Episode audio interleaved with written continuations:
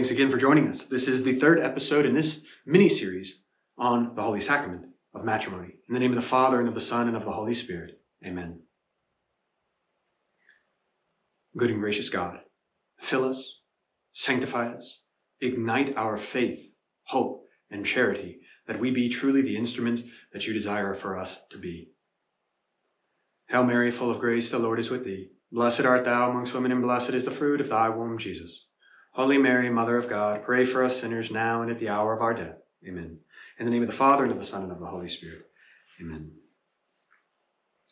In our previous episode, we spoke much about the importance of the indissolubility of marriage and the good of the sacrament. That is the third of the three goods of the sacrament of marriage. We spoke also about the theology of the sacrament concerning form and matter, both being the words of consent as well as the ministers and the recipients. Both the ministers and the recipients are the man and the woman, giving and administering the sacrament to each other, receiving the sacrament from each other.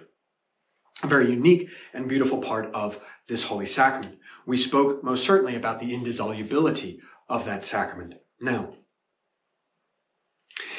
we want to begin moving towards speaking of the three goods of matrimony. Already we have mentioned and somewhat discussed this, but I want to do so on a different plane. I want to speak more fully about covenantal relationship, and therefore, largely this episode will be breaking open that understanding so that we have a firm grasp as to what it is, and then applying that to the three goods in a deeper way of matrimony. Hopefully, this will kind of parallel with what we've already discussed in speaking about the contractual elements to holy matrimony. I want to now speak about the covenantal elements of matrimony. Now, these don't perfectly uh, separate in that you've already heard me mention a couple of times in both the first and the second episode about covenantal elements in what we were discussing and describing. So I don't want to suggest that they're, they're, they're two very distinct and always separated things. Rather, there is much overlap in them. And I want us to know that. I want us to see that overlap. We shouldn't think about these things so much as two very different planes all kind of moving or traveling at the same time. Rather, there is much uh, overlap and much, much harmony between the two. I try to describe them differently so that we have a better grasp of both realities, the contractual and the covenantal realities of holy matrimony. But the reality is that it is one matrimony, it is one theology, it is one sacrament, it is one reality. As I, as I have mentioned briefly, contract can always kind of be understood within the context of covenant. But as I said, I find it better for us, or more, or perhaps clearer for us, to be able to discuss these things with some kind of at least mental separation. Concerning covenant, this is a massive discussion all on its own because we find covenant relationship throughout all of history, literally from the early chapters of the first book of Genesis to the latest chapters of the last book of Revelation. All throughout scripture, we find the theme of covenantal relationship. Again, just in case you have forgotten, when you think of covenant relationship, you should think two becoming one. You should think blood bond. You should think something that lasts. You should think something that is uh, forming a family or one entity as a result of the covenant being formed. Marriage is certainly something that will help us to understand covenant, and certainly understanding covenant will help us to better understand marriage. In the book of Genesis, chapter 2, verse 24, it says, quote, Therefore a man leaves his father and his mother and clings to his wife, and they become one flesh. End quote. This is describing marriage. This is also describing a covenant relationship. We see the importance of covenant relationship throughout all of Scripture, as I said. We see it in terms of the first uh, story of creation. We see it in terms of Noah, as well as Abraham, as well as Moses, as well as King David, and even others, some argue, and eventually Christ. And so I'm not going to spend an excessive amount of time trying to explain throughout all of salvation history all of the covenantal realities that we find in Old Testament as well as New. But I do want to at least describe it enough and read a couple of passages that help us to understand its importance and how it all is pointing to the covenant relationship that Christ has established by his blood. That's the goal. So, A covenant relationship has to do with a vow, a kind of vowing to another.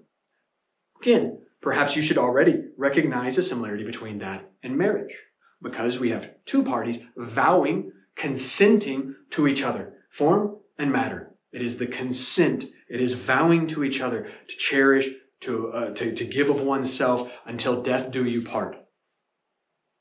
We find this at the very beginning. If you remember, it is God who creates and God who rests on the seventh day.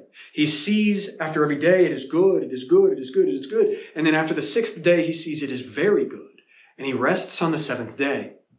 We can understand the word seven from Hebrew, meaning oath. It's a rather important number and it's a rather important concept. God oaths himself in his rest on the seventh day to creation.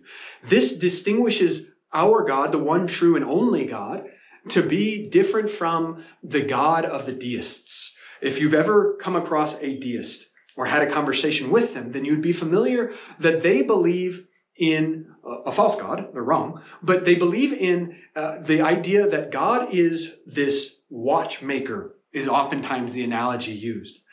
It is, in other words, like a person, or a, uh, excuse me, is like a, uh, a watchmaker who forms, makes all of the parts, puts them together, makes the watch work, and then sets it aside. The watch is already working. It works on its own. It does what it wants to. No longer is God necessary in operating or fixing or polishing the watch. So, like a watchmaker makes a watch and then sets it aside and goes to make some other watch, this is what a deist understanding of reality is. That God has created us and He has formed us. They believe in God, but they don't believe in the personal, immanent, transcendent, all holy, good, and perfect God that loves us and longs to have a true relationship with us. Rather, they believe in a God that sets us apart and then continues on with whatever he wants to do next. Maybe he wants to make another universe. Maybe he wants to make um, a universe uh, that is not built of matter or something of the sort. He does whatever he wants to. This is the deistic concept of God. It is false, of course.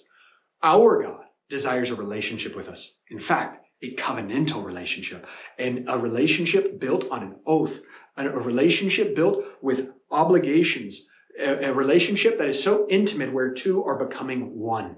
God calls us to be his own children, his own family, his own, his own, to share, in fact, even in his own life. That's what eternal life is.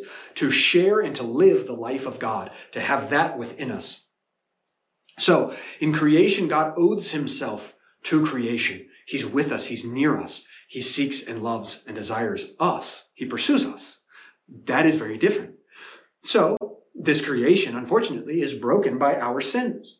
And so God seeks to, in his perfect mercy and generosity, establish another covenant relationship with us, to make us his again, to overcome that which separates us, which is sin. And so he establishes a relationship through a covenant by way of Noah. We have the flood. And then we have 40 days and 40 nights of water that washes away all of the sins. It separates the just, that is Noah and his family, from the unjust, all of the sinners. It is the water that does that. And it's the water that washes away all of those unjust and therefore purifies the world. Obviously, this is pointing us to what enters us into the everlasting covenant established by Christ. That is baptism. Through the waters of baptism, again, an efficacious sign. It's not just a symbol. It's not just a sign. It's not just a photo opportunity, but something that truly has effect. Then we find in this sacrament of baptism our entrance, our birth into the family of God, because it is God who separates us from our sins through this water and the Holy Spirit. It is also the sins that we have as a result of original sin, and if we are getting uh, baptized in as an adult, then our also our own individual sins that are all cleansed from our soul. That which separates us from God is wiped away as a result of the waters of baptism. So the covenant relationship, we find it has a sign, the rainbow, that God would not destroy the world in this way with a flood again. And then man sins, breaks this covenant relationship, destroys our obligations or fails to carry, let's say, our weight and our obligations and to give God the due honor that we should, the gratitude, and to seek and pursue and to, and to worship Him in the way that He desires. And so God in his good mercy seeks to establish another relationship, another covenant, another blood bond to be, to elevate, to unite us with him. Abraham. Abraham is such a faithful man who's willing to give even his own son as a sacrifice for the sake of obeying God in all things because he knows, he has faith, he firmly trusts that God will abide by his promises. Another, uh, sacri- excuse me, another covenant is established. We have circumcision. Now, how do you get into the family of God? You are circumcised into the chosen people of God. You are circumcised. That, as many of the New Testament scriptures makes clear, is a foreshadowing of baptism, which is our entrance into the covenant relationship with God that Christ has established for us. But this sacrament relationship is, or excuse me, this covenantal relationship is broken. And so God seeks to establish another relationship, and that is with Moses. Again, we have water. This Red Sea is split in two. Moses and the Israelites, God's chosen people, walk through it. And then the, though the army, the army of Pharaoh, the Egyptians that are chasing them are all washed away and destroyed. The slavery of the Egyptians, to the Egyptians, of the Israelites, is broken, is destroyed as a result of crossing the Red Sea, as a result of what God has done in leading them out of Egypt. Likewise, Christ leads us out of the slavery of, to sin, our slavery that we have, by way of baptism. And then, of course, we also see, if we would have gone right before this instance of crossing the Red Sea, that it is the Passover meal. It is when all of the Israelites in their own homes mark with a sacrifice of a lamb, the blood of that lamb mark the doorway, eat the flesh of that lamb, and as a result, the angel of death passes over those houses marked with, in obedience, the blood of the Lamb and kills the firstborn of all of the homes that do not have this marking, are not sacrificing that lamb.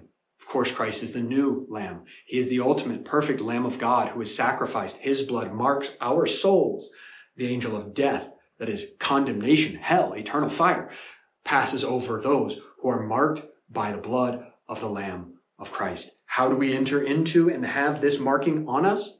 Baptism. And then the other six sacraments, specifically the Eucharist, which is the highest of them. So we see the covenant relationships, they're pointing us to the sacraments. We see the covenant relationships of the Old Testament pointing us to the ultimate, everlasting, and new covenant relationship. Let us prove that here by reading the prophets. What are the prophets doing? They're seeking for the conversion of the people that are falling away, the God's chosen people, the Israelites falling away from God.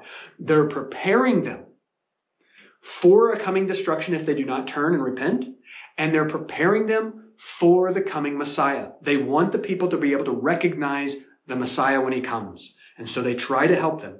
I want to specifically key in on that issue. The Israelites are preparing for Christ excuse me, the prophets are preparing the Israelites for the coming of Christ. Isaiah 54 5, quote, For your husband is your maker, whose name is the Lord of hosts, and your Redeemer is the Holy One of Israel, who is called the God of all the earth. End quote. That right there clearly is talking about a covenant relationship that God is seeking with his people is like a marriage. Your husband is your maker. Your husband is your maker. God seeks to have such an intimate relationship. Now, notice, I'm going to continue to use this language because it is the language that scriptures are using. It is the language that the church and sacred tradition has used. Speaking of the bride, the church of Christ being the bride of Christ. But that might make some people question, well, I'm a dude. Why would I be a, a spouse of Christ? That doesn't make any sense.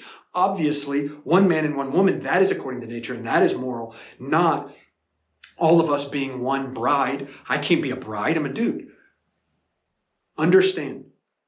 Our understanding, our knowledge, our intellect, it is all very weak. It is all very limited. When we speak of marriage between a man and a woman, specifically in relation to the church and Christ, who is the groom, and the church, who is the bride, we're speaking about how we are all entirely given over to Christ. We are speaking about how what heaven is, is us belonging fully to Him. We are speaking about the reality that God seeks to have with us, which is so intimate, so passionate, so true, so loving, so good, and so long term, indissoluble, that the only thing that we have to compare is a groom and a bride. is a spouse, is a matrimony. And so it helps us to understand the kind of intimacy, the kind of relationship, the kind of love, the kind of uh, passion that we should have for God be entirely belonging to God. That's what we mean. So don't get so fixated on the language that you miss the utter beautiful reality that God wants with us. He wants us to be exclusively His, to not belong to the world, to not belong to certain attachments, to not belong to our past sins, but to, long, to belong to Him alone. And this will perfectly happen with every human person that enters into the glories of heaven to God.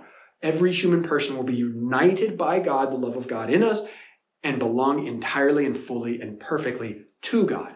And because we all belong to Him, we also, in a sense, will be belonging to each other through Him and in Him. Okay, I hope that helps to understand, uh, to, to, explain kind of what we mean when we continue to bring up this idea of the relationship between the church and Christ.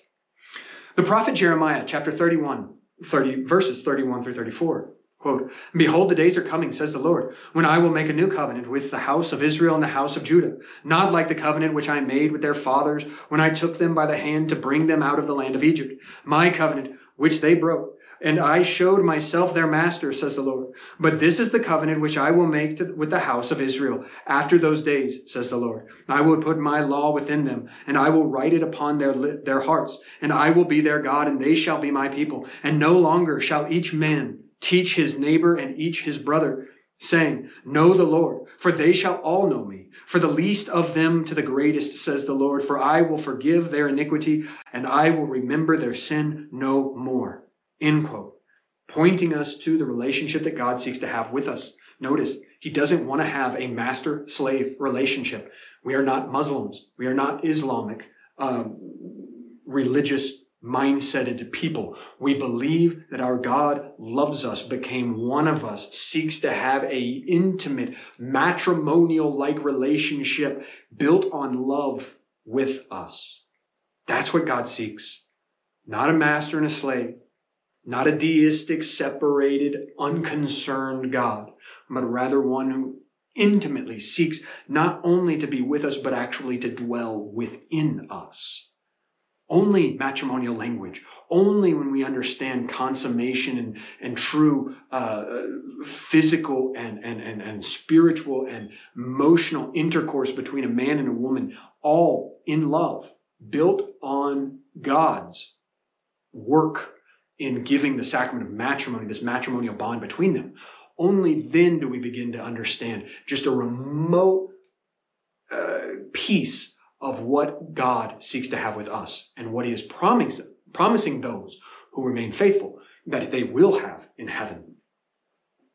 New covenant will be everlasting.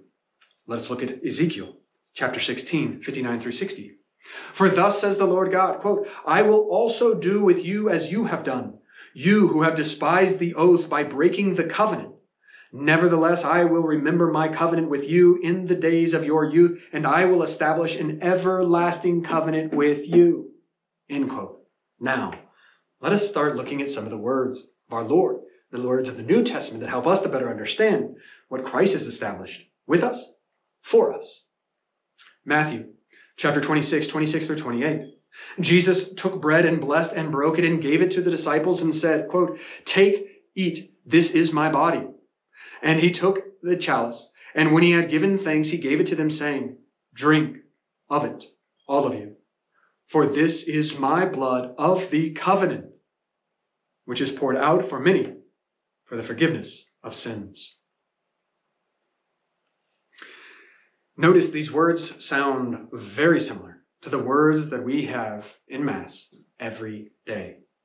The priest takes the chalice after having consecrated the bread into the body and blood of our Lord. Now the chalice, wine, he takes that and he consecrates that with the words of institution. And these words of consecration or of institution, as they can be called, quote, take this, all of you, and drink from it. This is the chalice of my blood, the blood of the new and everlasting covenant, etc., etc the blood of the new and everlasting covenant. What covenant? the covenant that Christ has established by his own blood on the cross. It's everlasting because his blood is infinitely valuable, because it is God who has taken on human nature. Jesus is not a human person. He is not like us, entirely weak and broken down. He is a divine person who is in every way like us in his human nature, except for sin. He is like us in every way except for sin, but he is a divine person with two natures, and because he is divine nature, in other words, his nature is identical, the exact same as God the Father and God the Son, because it is one God, one nature, one will. But the second person of the Holy Trinity has taken on human nature. And these natures are perfect and absolute. In other words, he's not part man and part God. He's not a demigod, like he's not Hercules or something of the sort, but he is fully man. And that's why we can say he is like us in all things because of his nature. He is like us in all things but sin. But he is God entirely. And these natures are distinct. They're not mixed. It's not a mutt.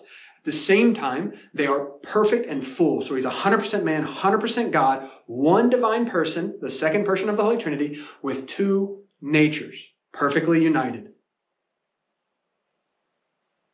Okay. This is what Christ seeks to establish with us. And the way that we can understand this everlasting covenant, as the scriptures make very clear, is a marriage. Let us see in the book of Revelation, chapter 19, verses 9. And the angel said to me, quote, Write this, blessed are those who are invited to the marriage supper of the Lamb. End quote. The marriage supper of the Lamb. Now, let us think back as well. What do we hear in Mass after the consecration, when the priest holds up the host, once again, those two pieces, if you remember, he breaks the host. We have that, the Lamb of God who takes away the sins of the world. Blessed are those called to his, and then, excuse me, Lamb of God who takes away the sins of the world. Have mercy on us. Lamb of God who takes away the sins of the world, etc. Breaks the host. He puts a piece of the host into the chalice. This represents the resurrection, the body, and the, the body and the blood of our Lord that comes together, his glorified body once again, obviously, reunited with the blood, the glorified blood of our Lord at the resurrection. So both body and blood. It also is a profession to us that when we receive the body, we are receiving the body, the blood, the soul, and divinity of Christ. We're not just receiving a piece of Christ. We're not just receiving like the fingernail of Christ or something of the sort. We are receiving his body, his blood, his soul, and divinity. All Christ. And then in the receiving of the blood, we are receiving his body, the blood, the soul, and divinity. Not just a drop of his blood, not just something that was in his veins or something. We are receiving his glorified body, blood, soul, and divinity. So, in other words, emphasizing that they are one. Secondly, the priest then puts both of the hosts together on the paten and he holds up the host put together. Some of them do. In the past, it was always done this way who knows? I don't think it's absolutely necessary that it's held like this, um, or at least many priests don't hold it like this. Regardless, according to the past, you would hold the, the both halves, the left and the right, together. Once again, reunited. Again, as symbol of the uh, of our Lord, who is risen. In addition to this, though, I think particularly when we see the right and the left both together, but then with this break down the middle. It is, in a sense, calling out towards Revelation, where we hear that, uh, where John sees the Lamb standing as if slain, standing as if slain. Who is that? It's our risen Lord. He is the Lamb of God. We know that. He must be the Lamb of God. He must be a lamb. He must be a sacrifice because otherwise there is no new and everlasting covenant established upon the blood of this sacrifice. There is no us being led out of slavery and eternal condemnation by way of the blood of the lamb being put onto our souls, marking us. There is no feasting on the flesh of the lamb if Christ is not the Lamb of God who gives us his body and his blood, his soul and divinity for the sake of our salvation, for the sake of the glorification of God, the Father. So we have uh, all of this taking place, all of this, hopefully some of this, even just a tiny bit of this, some uh, can be forms of, of, of, reflection in these moments during Mass to help beautify and help you invest more into what is occurring. But the priest then holds those that, that, that host up, reunited in a sense, standing as if slain. And he says, Blessed are those who are called to the supper of the Lamb. Behold the Lamb of God who takes away the sins of the world. Blessed are those who are called to the supper of the Lamb. Who's the Lamb? Christ. The supper of the Lamb, where we see here, this is a quote from Revelation, and Revelation makes it clear it is a marriage supper of the Lamb. Whose marriage? The Lamb of God with his church, the bride. Christ and is, is the spouse of the bride. We see this over and over again in the book of Revelation. Uh, excuse me, oh, we see this in the book of Revelation, but we see this also in the book of Ephesians and other writings within Scripture that make this clear. And so John is, is, is explaining to us, he's expressing what does heaven look like? A covenantal relationship, a new and everlasting covenantal relationship, a marriage. That's what heaven is. It is us being uniquely, intimate, exclusively united to Christ in such an perfect, full, complete, everlasting way. It will not be broken. It cannot be severed. It is only with him because it is a monogamous marriage. Christ does not have, as I said, many brides. He has one bride, Holy Mother Church. We are all united in him and through him and to him by the power of the Holy Spirit in the greater glory of God the Father. So we need to understand the holy matrimony. We need to understand covenant relationship. Why? Because it the, the sacrament of matrimony here and now, that's what it's representing. That's what it's an image of. That's what it's to be. So how much weight does a man have and how much weight does a woman have when it comes to their roles and their obligations when it comes to marriage? A lot. You're supposed to remind all of us of what heaven will be like when we are all bound together in communion of Holy Mother Church, the bride of Christ, and united intimately and perfectly to Christ forever after. That's the only bliss and perfect peace and joy that we will ever have as humans. We have been made for God. Literally anything less than that is hell. We have been made for God. Anything less than that is hell. Nothing else will do. And God seeks to give us all of himself. He will not hold back. He will not give us only something, only some minor piece. He wants to be bound together with us, intimately giving. Remember, love, it is all out. It is full. It is entire. God is perfect love. Our love is imperfect. Our love is weak. That's why we will help somebody and then we won't help somebody. We'll commit, but we won't commit too much. We'll love somebody, but we don't want to love them too much because of, we become vulnerable. They can hurt us more and more the more that we love them. God is willing to be hurt so much that he goes to the cross, dead by his own people that he seeks to save by his blood, because he loves us entirely. He makes himself utterly vulnerable by becoming man, an infant, in the manger in Bethlehem. And then he grows and allows himself to become, to be the Lamb of God whose blood is shed on the cross all for the sake of our salvation, not to give us a piece of himself, but to give us himself entirely, so that we live not our own natural lives, but Christ who lives in us, that we live eternal life, God's life. Okay, perhaps I am beating a dead horse at this point, but uh, running that risk, I will continue just a little bit more on the same theme. Again, who is the bride of the Lamb? Let us read, as I mentioned, these verses that we will continue to read every, every episode. Ephesians chapter 5, 20 through 22. We'll just read through 25 here. Wives, be subject to your husbands as to the Lord, for the husband is the head of the wife, as Christ is the head of the church. The Lamb of God is married, the, the marriage supper of the Lamb. We know Christ is the Lamb, he's the head of the church. This is an image of how husbands are to the head of their spouses, the wives his body. The church is his body and is himself its savior. As the church is subject to the, to Christ, so let wives also be subject in everything to their husbands. Husbands, love your wives as Christ loved the church and gave himself up for her, etc., etc. The bride is the Holy Catholic Church, those in the new and everlasting covenant by way of the sacraments, new covenant relationship. Just as a side note, if you translate or seek to translate the word testamentum, from Latin, then you'll see that it doesn't only translate to testament, but it also translates to covenant. And so when we speak of Novus Testamentum, instead of understanding that to be New Testament, as we commonly translate it, you can understand that to be New Covenant. So we have the scriptures themselves are broken up Old Covenant, New Covenant. Old, imperfect, not everlasting covenants broken by us, humans, over and over again established by God at creation, and then again by Noah and Abraham and Moses and David, etc. And then we have the new and everlasting covenant, written in the books, or demonstrated and explained to us so clearly in the books of the New Testament or New Covenant. The Eucharist is the marriage supper on earth. How do we engage? How do we renew ourselves? How do we give of ourselves so intimately? How do we consummate the actual covenant relationship that we have with Christ, our groom? Holy Eucharist.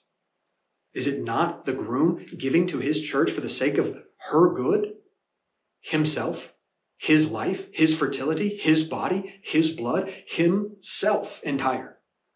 See, therefore, when we speak of the Eucharist in a sense, we can analogously, some ways, understand a type of marital conjugal act between a groom and a, and a, and a bride.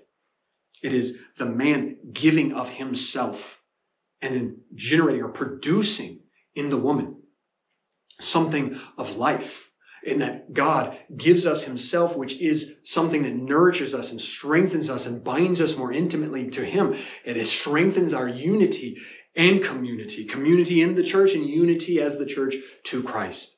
All this occurs every time we receive the Eucharist and so much more, of course. The point, though, that I want to make is understanding that we have a covenant relationship that Christ has already established by His blood with the church.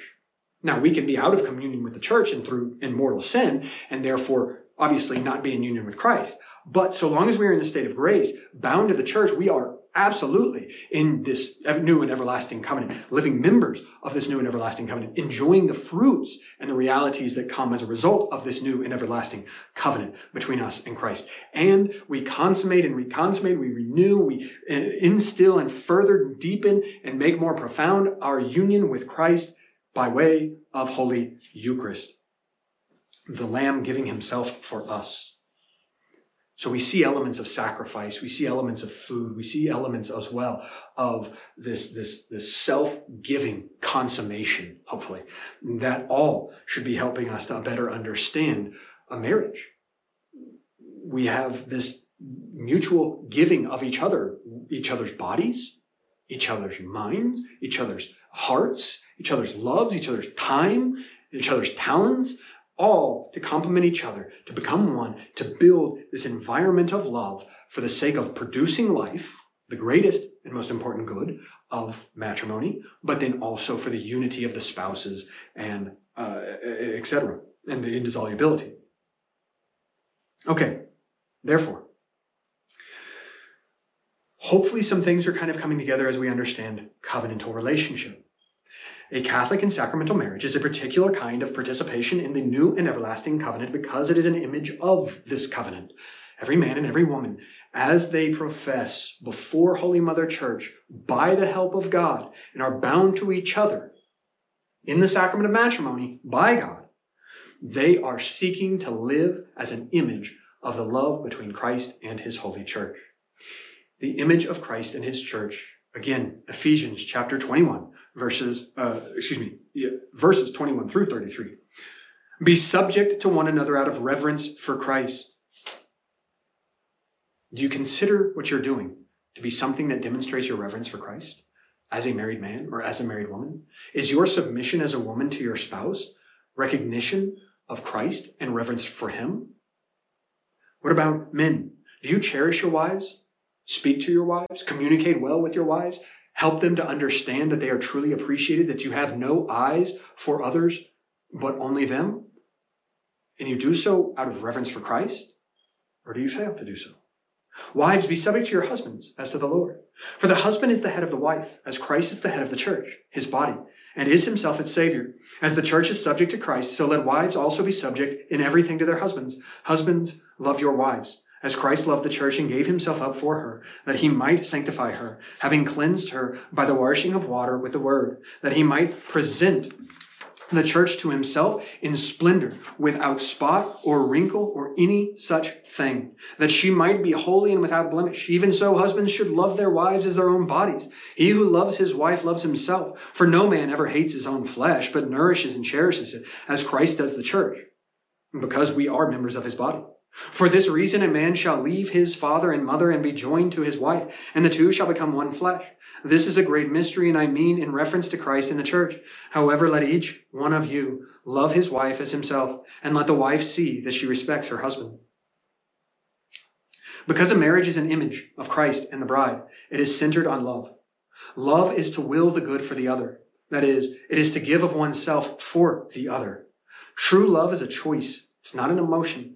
True love is born out of our free will, which is what we have as a result of being made in the image and likeness of God.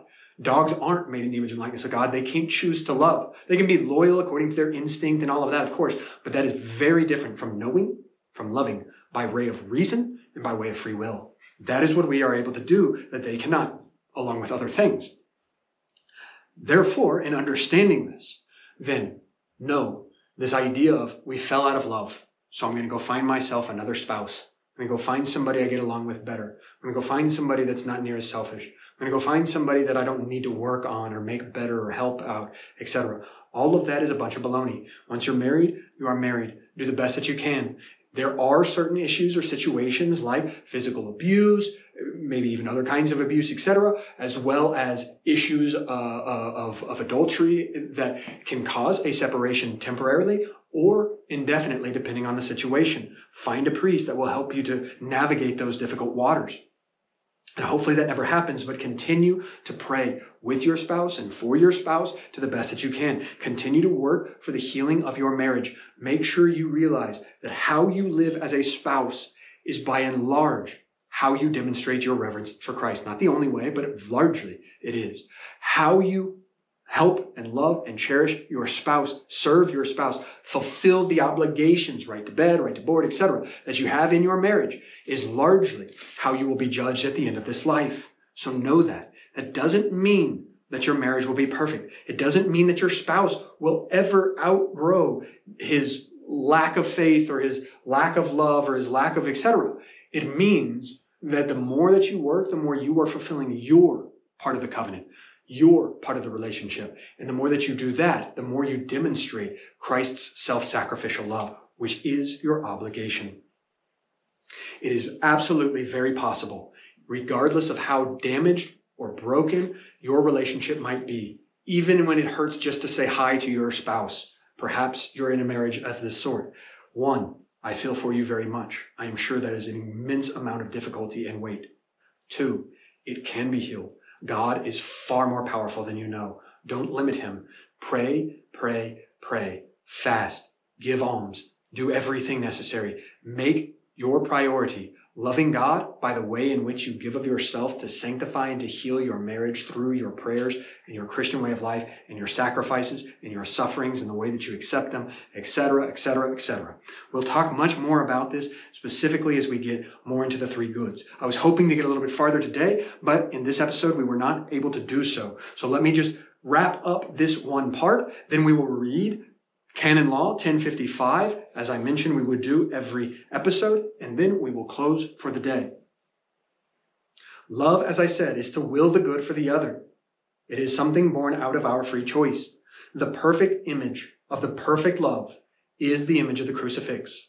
That is what we are shown there every time we walk into the Holy Catholic Church. How our groom, how our Lord seeks not just some temporary relationship, but a new and everlasting relationship. Not just a contract with us, but a covenantal blood bond where two become one, where we are united to him and his humanity, which then enables us to be in union with divinity.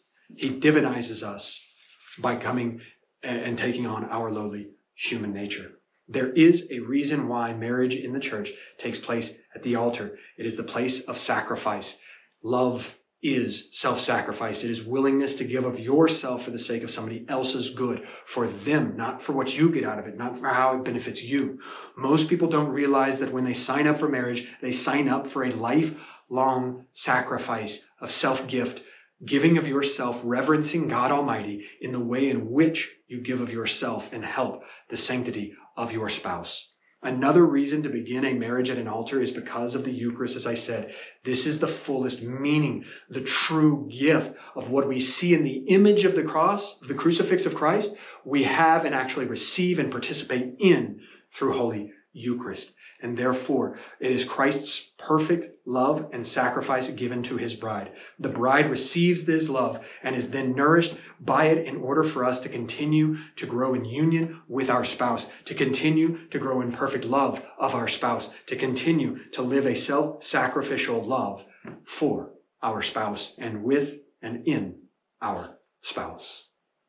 Canon Law 1055, Part 1 says, the marriage covenant by which a man and a woman establish between themselves. Remember, who are the ministers and the recipients of the sacrament? It is the man and the woman, the groom and the bride. And so, the marriage covenant by which a man and a woman establish between themselves a partnership of their whole life, indissoluble, and which, of its own very nature, is ordered to the well-being of the spouses, the good of the spouses, the good of fidelity, and the procreation and upbringing of children, the good of the offspring, has between the baptized, between baptized, has been raised by Christ the Lord to the diligent, to the dignity of a sacrament. It is a sacrament, lifelong, indissoluble, good of the spouses, good of fidelity, good of children, of offspring.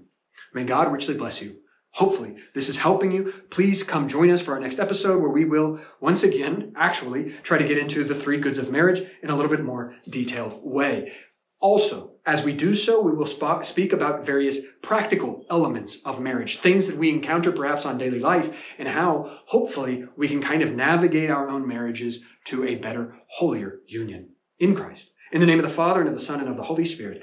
Amen. Blessed Virgin, I ask that you sanctify and purify through the graces that flow through your most immaculate heart and pure hands every marriage that is in the church, every marriage that is true and valid, every marriage that is to be an imitation of Christ and the bride, the church.